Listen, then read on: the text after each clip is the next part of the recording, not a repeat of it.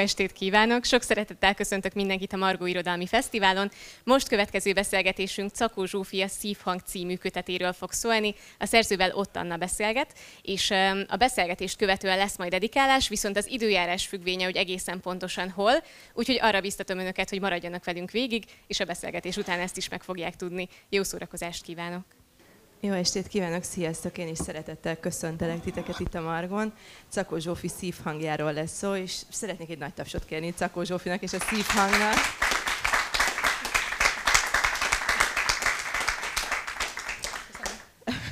Én nem szoktam uh, ilyen könyvbemutatókon nagyon magamról beszélni, és most is vissza fogom fogni magamat, de hogy, de hogy van uh, kapcsolódás, vagy hogy egy ilyen nagyon személyes élmény Zsófival.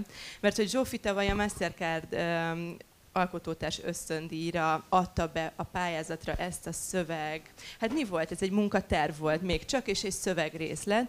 És nekem akkor az volt a feladatom, hogy a tíz shortlistes pályázóval csináljak egy nagyon-nagyon rövid interjút. És hát minden tervet elolvastam, és Zsófiéhoz érve elolvastam a szívhangnak a részletét, és előtte pár nappal derült ki, hogy babát várok, és, és a Zsófival nem is értük el egymást, mert ott a wifi, tardom, vagy nálam valami akadozott, és én akkor Zsófinak ezt nem mondtam, hogy fájó szívvel kellett ezt olvasni, nagyon nehezen olvastam egy ilyen új helyzetben. És akkor Zsófi megnyerte ezt az ösztöndíjat, és akkor én titokban odasúgtam neki, hogy te képzeld, én terhes vagyok. És, és akkor Zsófi azt mondta, te képzeld, én is. és akkor utána kapcsolatban maradtunk, hogy gyakorlatilag majdnem együtt szültünk, vagy hogy egyszerre, és, és, és ez valahogy így nagyon, hát így nagyon közel hozza az embert egy ilyen élmény. És nagyon vártam ezt a kötetet. Féltem tőle, nagyon, de hogy nem kellett félnem tőle, és ez remélem, hogy a végére ki is derül, hogy mennyire nem kell félni tőle.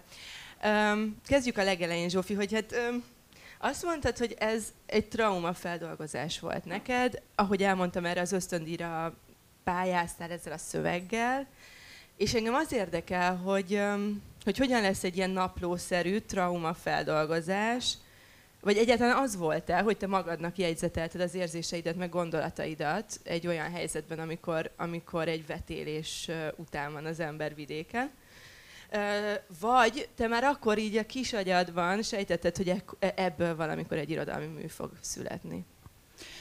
Kicsit mind a kettő. Visszatérek, csak hadd gratuláljak az új Mastercard győztesnek, és köszöntsem a többieket itt. Gratulálok, szkoláros szintén. Szóval kicsit mind a kettő volt, amikor Egyébként nem izgultam a bemutató miatt, egyedül azon izgulok, hogy írásban sokkal jobban tudok kihúzni olyan dolgot, amit végül is nem akarok elmondani szövegben. Szóban viszont, ha kimondok valamit, akkor ezt itt mindenki hallani fog, és nem tudom visszaszívni. És hogy szeretnék valami finom határvonalat találni abban, hogy ez mégiscsak a magánéletem, hiszen ez a saját vetélésemnek a története. Hozzáteszem úgy, mint az első kötetben is sok részletet kitaláltam, eltúloztam, viccesebbé vagy tragikusabbá tettem, de alapvetően én vagyok a mesélő. És amikor a vetélés történt velem, akkor hát én ezt nagyon, nagyon, tehát, hogy nagyon-nagyon mélyen éltem meg, és nagyon rosszul voltam. Tudtam, hogy ezt egyedül nem tudom feldolgozni. Igyekszem én is keveset beszélni a magánéletemről, de azt hiszem ez, ez fontos.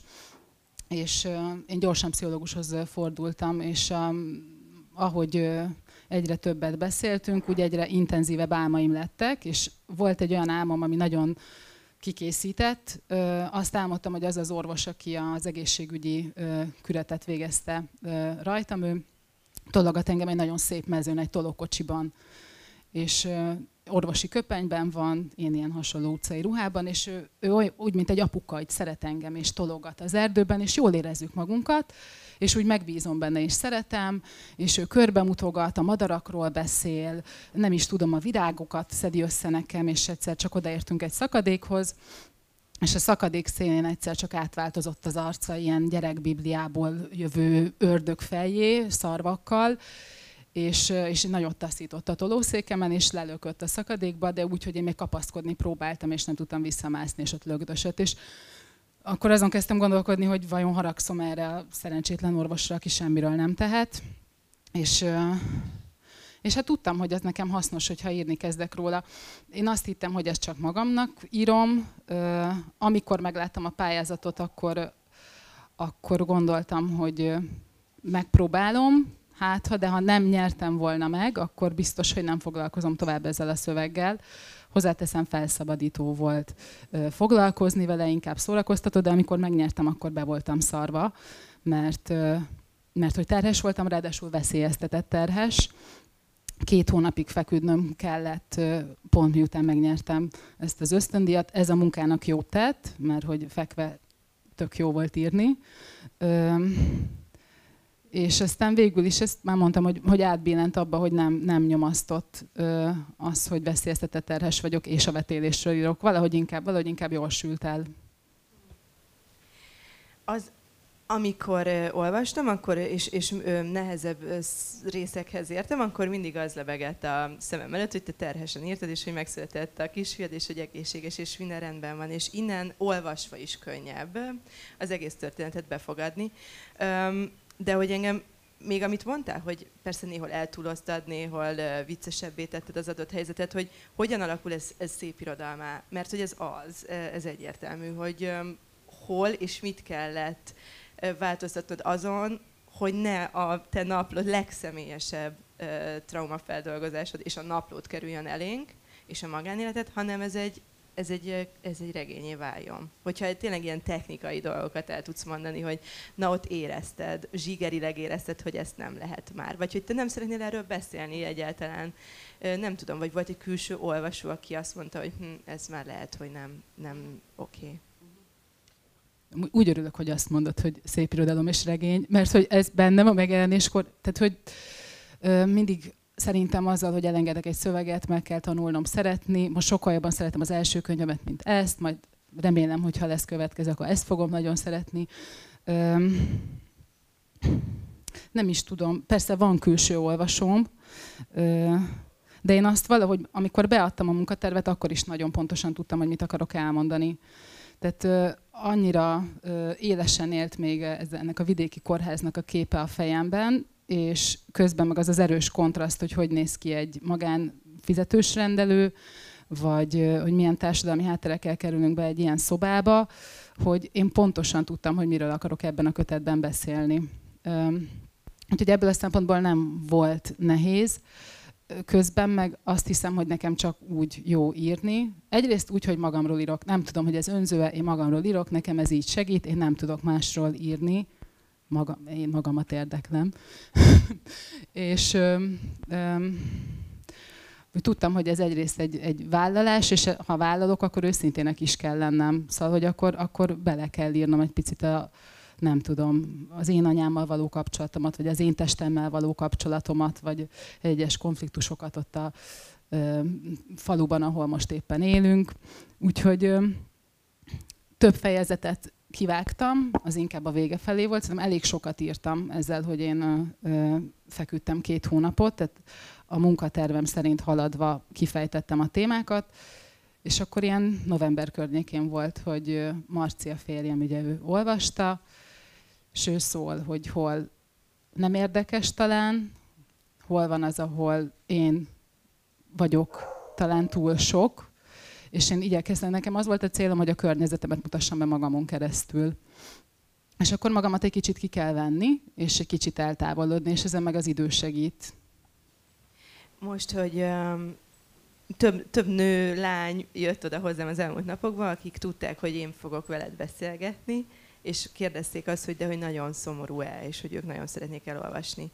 És mondtam, hogy nem, mert ez nem, nekem nem egy vetélés történet csak ahogy te már említetted ezt, hogy, hogy nagyon-nagyon-nagyon sok minden másról szól. Persze ott van ez a, ez a fő sodrás, és végül is Hát természetesen arról szól, de hogy annyi minden más. Én most felírtam, és ezeken szeretnék ö, ö, keresztül venni itt a következő percekben, hogy mi mindenről szól. És akkor legtávolabbról kezdve szól arról, ami most a Margon vagyunk, és egyre több olyan könyv ö, ö, születik, és, és mutatjuk be, ami már a Covid-ot valahogy feldolgozza, ami rettenetesen érdekes szerintem. És akkor szól erről, hogy a Covid helyzetben két író fogja magát, és leköltözik vidékre Budapestről és fiatal felnőttek, vagy nem is tudom, hogy ez tök, tök jó. és hogy, és hogy e, e, erről is sokat van szó, mert hogy, mert hogy ezt is kendőzetlen őszinteséggel azt mondod, hogy hát hogy azért ott a téli délutánokon sokszor felmerült benned, hogy oké, okay, hát ez tök jól hangzik, meg hippi, meg menő, de hogy ez jó döntés volt-e? Erről beszéljünk egy kicsit, hogy ez, hát persze, ez a helyszín, ez fontos, de hogy most hogy érzed, hogy ez a Covid hozta a megoldás, ez mennyire a saját élettered? Most ezt engem kérdezel, vagy a mesélőt, mert olyan Na nehéz jó, a kettőt elválasztani. Ez... Jó. Öm, nem tudom, nincs erre egyértelmű válaszom. Tehát ez egy olyan ez élethelyzet, amire nekem általában nem fekete-fehér semmi. Tehát azt mondom, hogy most jó, biztos, hogy tíz év múlva nem, nem, tehát nem biztos, de nem hiszem, hogy jó lenne. Meg hát most is én tegnap, vagy tegnap, tegnap érkeztünk fel vidékről, családostól egy négy hónapos babával. Én most úgy jöttem ide a metrón, két éve nem lakom Pesten, hogy szorongtam a metrón, féltem, hogy megszólítanak, pedig hát előtte ítéltem.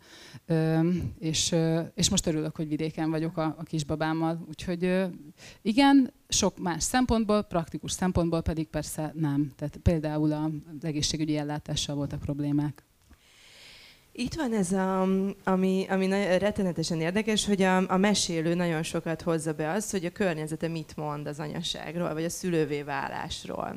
Hogy ez a majd meglátod, ugye. Egyrészt mondja az anyja, és mondják a barátnők, akik már mondjuk túl vannak, vagy a környezetben olyan nők, akik már túlestek ezen, hogy meglátod majd a szikra, meg a szerelem elmúlik. Hogy ez a túlérés lesz majd, hogy aludni biztos, hogy nem fogsz, de hogy, a, szóval, hogy mindent elmondanak, ha kell, hanem ha kérdezed, hanem amit ők az anyaságról gondolnak. És, és itt van ez a végtelenül szimpatikus mesélő, aki, aki az elején én úgy éreztem, hogy lázad ezzel ellen, hogy de nem meri, hazamegyek, és azt fogom mondani a páromnak, a Lajosnak, hogy majd mi ezt máshogy fogjuk csinálni.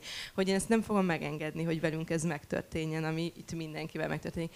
Az is nagyon érdekes, hogy el, leírja a mesélő, hogy hát vigyázz a, a, a babára, aki azt hiszem a sógornőjének a, a kislánya, és ringatja, hogy milyen jó azért, amikor felébred, és vissza lehet adni az anyukájának, és lehet menni az útjára. Szóval, hogy egy hogy egy nagyon érdekes, ami azt gondolom, hogy sokunk, sokunk sajátja, akik már eljátszottak az anyaság gondolatával, hogy hát cuki-cuki, de tök jól visszaadni, vagy hogy, vagy hogy mi fog egyáltalán megváltozni. És ez nekem rettenetesen érdekes volt, ahogy ez így bomlik ki az írás során, miközben válik anyává így vagy úgy ez a mesélő.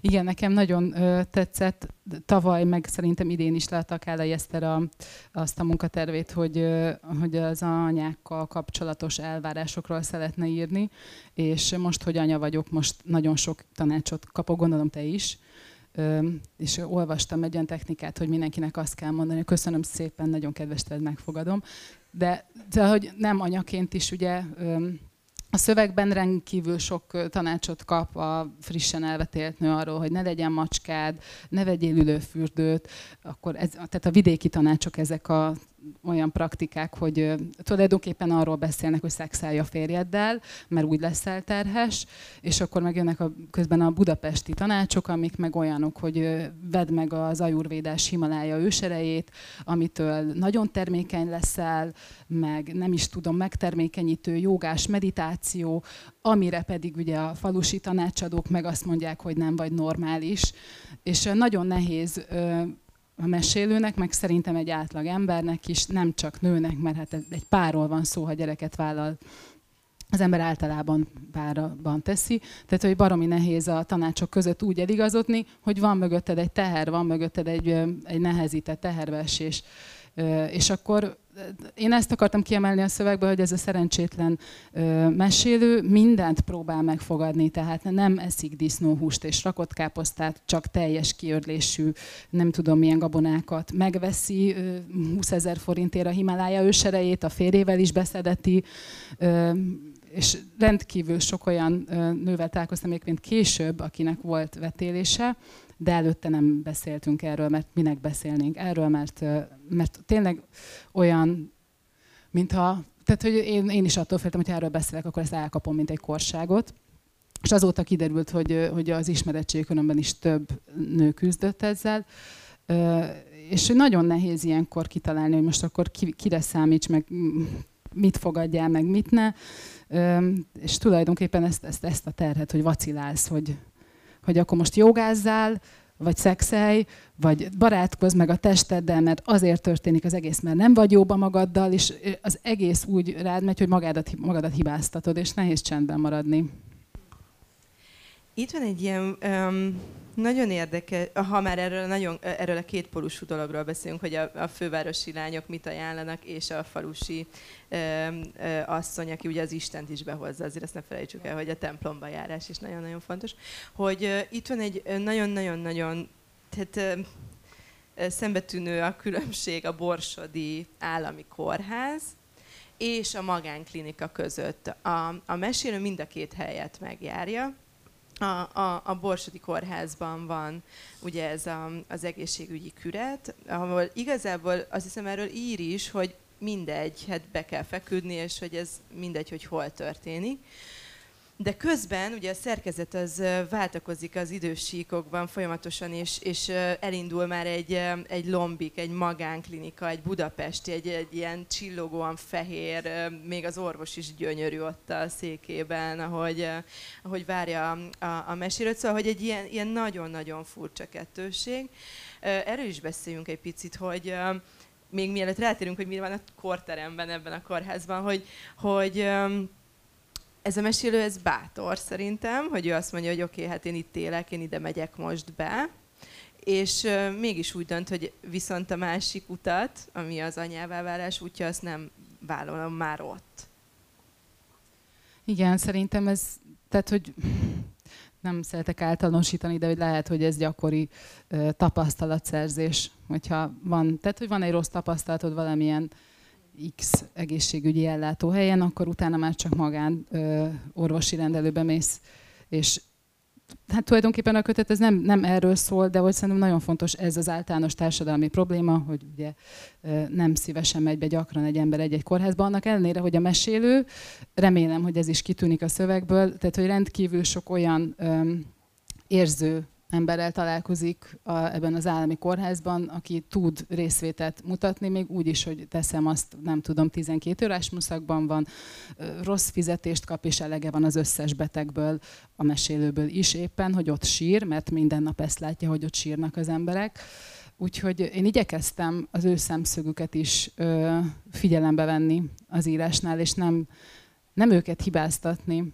Ö, ami inkább megterhelő szerintem a szövegben az, hogy, hogy a mesélő gyakran kap ugye kitüntetett figyelmet az állami kórházban, a többi beteghez képest, akik ebben a C szobában, amit cigány szobának hívnak, hívtak, hívnak a folyosón egymás között az emberek.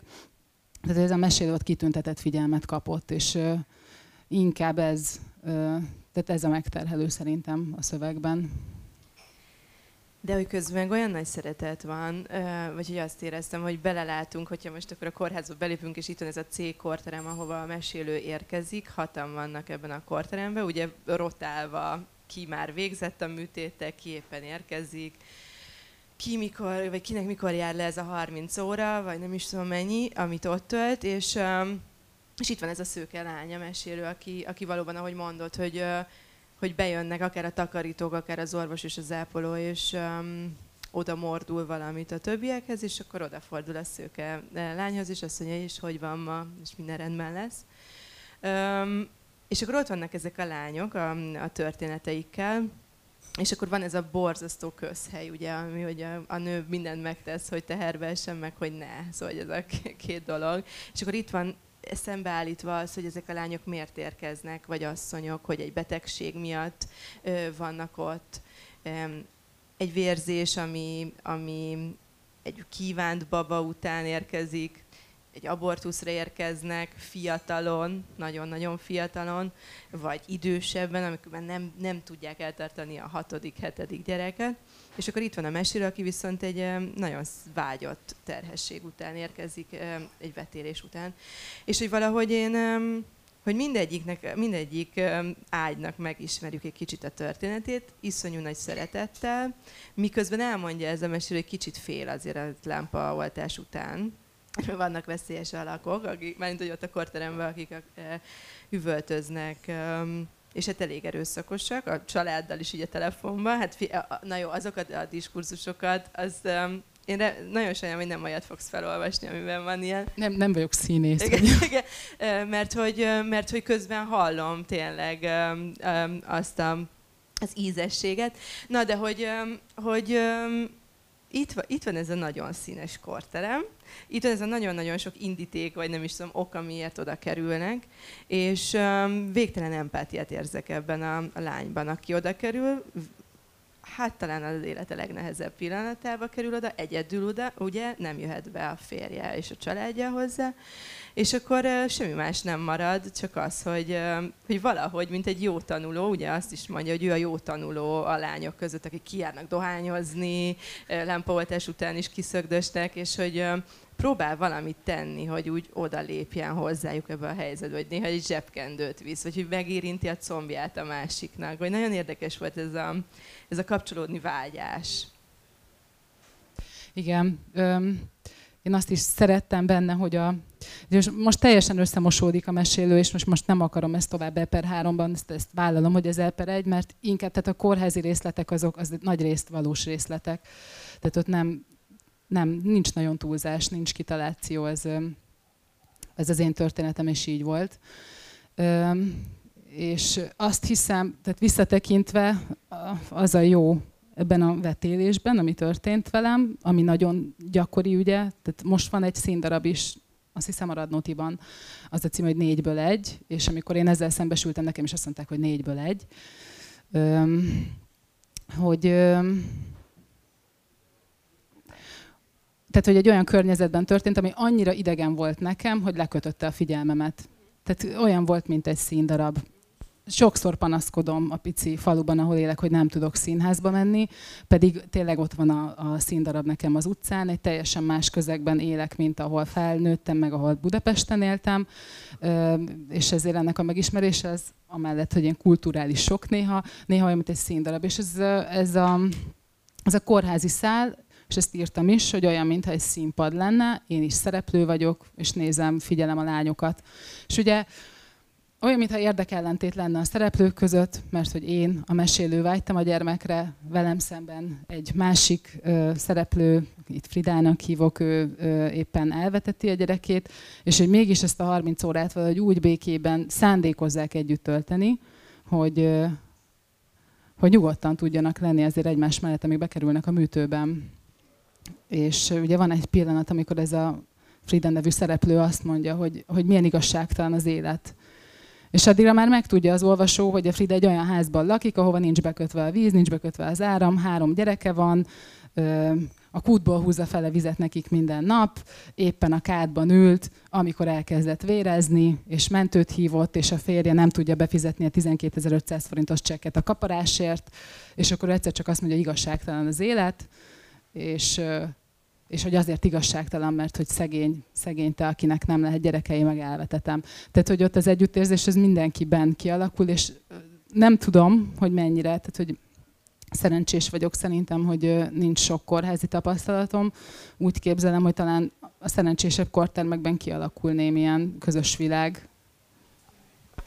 Megteszed, hogy most felolvasod ezt a részletet, amit megbeszéltünk. Ez pont a, a korteremben játszódó kis részlet lesz.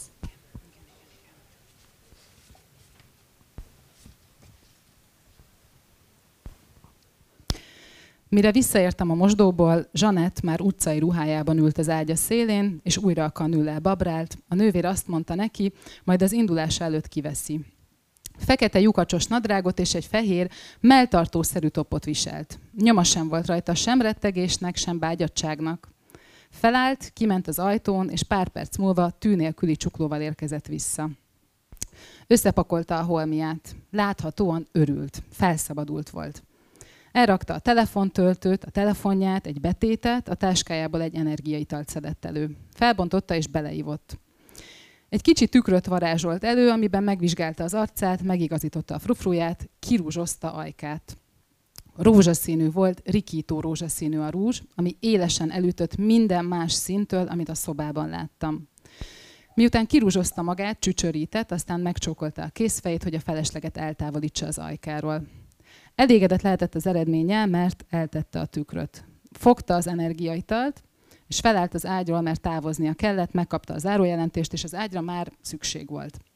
Várta a busz, ami hevesre, a busz megállóban pedig az anyja, aki hazaviszi, ahol pihenhet egyet a plüskanapén, aztán felhívja a fiút, aki teherbe ejtette, aki ilyen helyzetbe hozta, és az anyja tiltása ellenére találkozik vele még aznap este. Nem figyel rá senki, hogy mindez ne történjen, mert az anyjára se figyeltek, meg az ő anyjára sem. Erőszak, brutalitás, részeges szerelmek, tinédzser anyák és 30-as nagymamák járják a környéket, és csoda, hogy Zsanettnek egyáltalán lehetett abortusza, hogy legalább arra odafigyelt a család, hogy ne legyen leányanya. Talán szerelmesen bújik majd ahhoz a fiúhoz, hogy végre, ha csak 10 percre is, de valamilyen csalóka biztonságban érezhesse magát az erős fiú karjai közt. Szexelni is fog vele minden bizonyal. Fájni fog, de kibírja. Nem fog szólni, ha rossz, sem arról, hogy védekezni kellene, mert nem ő dönt. Ő csak azt dönti el, hogy felszáll arra a buszra, és hazamegy, minden más csak történik vele.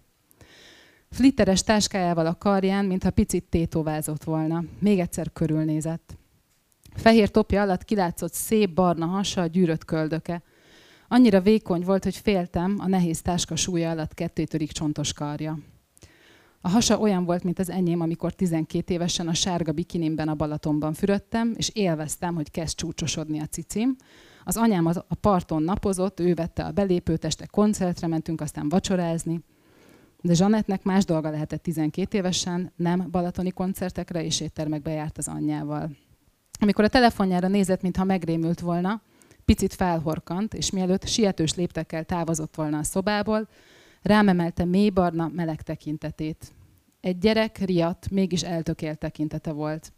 A szemembe nézett, egy pillanatig habozott, aztán vékony, gyermekhangon azt mondta, ne tessék félni, nem fog fájni. Ebben a részletben ez a gyermek, gyermeki valaki is megjelenik, és megjelenik az, hogy nem ő dönt. És az egész könyvben megjelenik ez, és erre a mesélő még rá is játszik azzal, hogy folyamatosan megidézi azt a pedagógust, aki Éva nénit, Edith, Edith nénit, bocsánat, aki, aki, aki annó ott az iskolában mellett állt és mutatta az irányt, és az anyját is. Szóval gyakorlatilag folyamatosan visszamegy így a gyerek szerepébe, és le is van írva aztán az is, hogy mennyire kontrollvesztett és, és kiszolgáltatott állapot az, amikor nyilván a nő ott egy terpezben, egy pálcikával az orvos közeledik felé, és, és ott már igazából tök mindegy, hogy te mit mondasz, mit csinálsz, ez meg fog történni.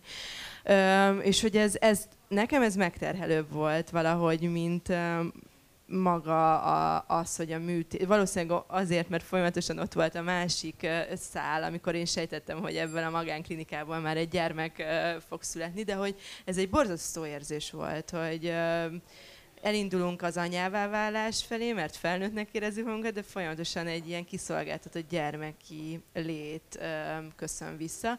Rengeteg elvárással ráadásul hogy hogyan kellene, kellene ezekben a helyzetekben viselkedni, hogy mit tanított az anyánk, hogy mit tanított a pedagógus, hogy hogyan kell ezeket eh, kezelni, erősen kihúzva magad, és, eh, és a megoldásra koncentrálni mindig annyi minden jut eszembe, miközben beszélsz, aztán miközben én beszélek, elfelejtem.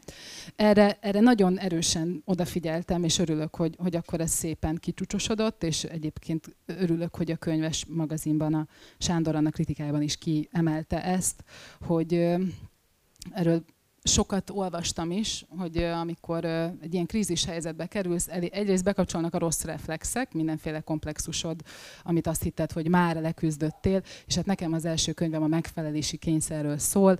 Lehet, hogy ha lesz következő könyvem, szeretném, akkor abban is szó lesz erről. Úgyhogy őt Edith néniben ö, fogalmaztam meg. Edith néni egy fiktív szereplő, aki meg megjelenik a kórházban, és rászól a mesélőre, hogy de álljál fel, és tedd oda a bugyidat a az ágyra, és csináld, szed már össze magad, hogy leszel így ötös tanuló.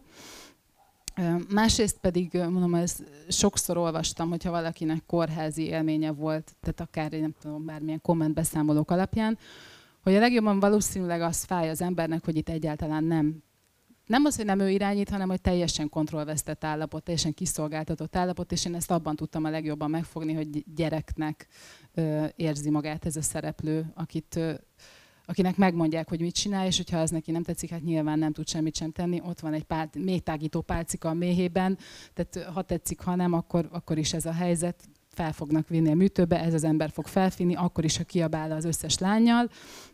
És ezért ez a... Mm, tényleg, hogy az anyává válás folyamata, az, az azt gondolná az ember, hogy arról szól, hogy akkor fú, akkor most tényleg felnőtté válok. Például nagyon jól érzem magam, mert a héten megcsináltuk a fiamnak a gyerekszobáját, és én ettől olyan felnőttnek éreztem magam, hogy képesek vagyunk gyerekszobát csinálni. Üm, viszont abban a helyzetben, de ez ugyanúgy előkerült akkor, amikor éppen szülsz, nem tudom neked milyen szülési élményed volt, de nagyon-nagyon sok olyan traumatikus szülési élmény van, amikor ö, tehát a lehető legrosszabb helyzetben olyan beszólásokat kapsz, a szűkre varom nekedtől elkezdve, amit már gyakran olvastam, az, hogy tulajdonképpen nem, nem tehát úgy, érz, úgy érzed, hogy nem segítik a folyamatot. Szerencsére egyébként nekem nem ilyen volt, pardon. De hogy erre nagyon próbáltam odafigyelni, hogy ezt a, ezt a szállat, ezt erősen kiemeljem. Hogy hogy egy kórházba került ember, bármilyen diagnózissal, most épít a vetélésről van szó, általában nagyon kiszolgáltatott. És szerintem nincsen különbség az állami vagy a magá. Szóval, hogy, hogy és, és ez olyan érdekes, mert mint hogyha amikor a, a magánklinikában van a mesélő, és akkor uh, tényleg minden csillog-villog, és, uh, és fehér, és uh, ráadásul olyan a kuka, hogy így csak így fölé kell is simogatni a kezedet, és ez kinyílik, és így visszaszámol, hogy tényleg hozzásér.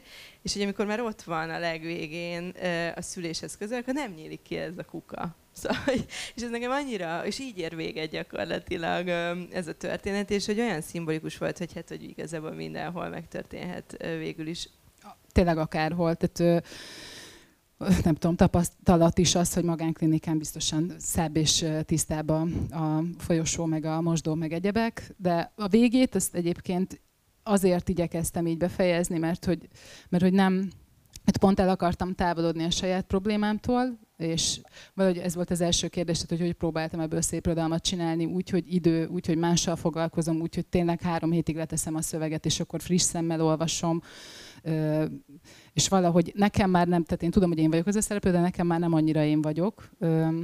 Két évvel ezelőtt nem tudtam volna így beszélgetni vele, tehát nagyon örülök, hogy ezt megcsináltam. De de azt szeretném kihangsúlyozni, hogy az állami kórházban is bármilyen jó tapasztalatot lehet szerezni, meg magánkórházban is lehet rosszat szerezni, és ugye a könyv vége.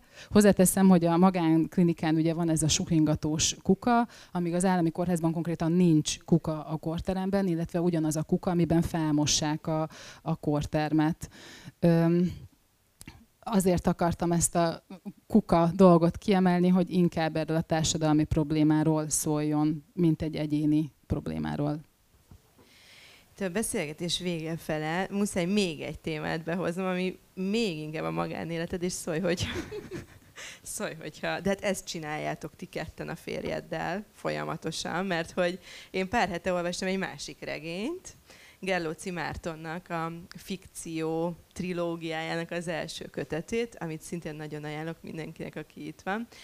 Um, és hogy ott viszont egy férfiról olvasok, úgy hívják, hogy Gellóci Márton, és ő, ő a családját kutatja. Az apját, a déd nagyapját, nagyapját, szóval, hogy így, így a generációkon átkutat a múltban. És, és ezért nagyon ott volt, vagy lehet, hogy én már ilyen szemüvegen keresztül olvastam, hogy ez a férfi ez egyrészt magával szeretne tisztába kerülni, de hogy nagyon fontos volt az is, hogyha esetleg ő egyszer csak családot szeretne alapítani, és majd ő lesz valakinek az apukája, akkor ezeket a kérdőjeleket és titkokat és elhallgatásokat ne adja már tovább. És ez a, ebben a regényben az majdnem 400 oldal, folyamatosan vissza-visszatér azért ez az indíték, hogy majd, hogyha ő neki lesz családja. És ennek a Gerlóci Márton nevű főhősnek van egy feleség, vagy nem, szerelme, Zsófi, akiről én nagyon sok mindent megtudtam ebből a regényből.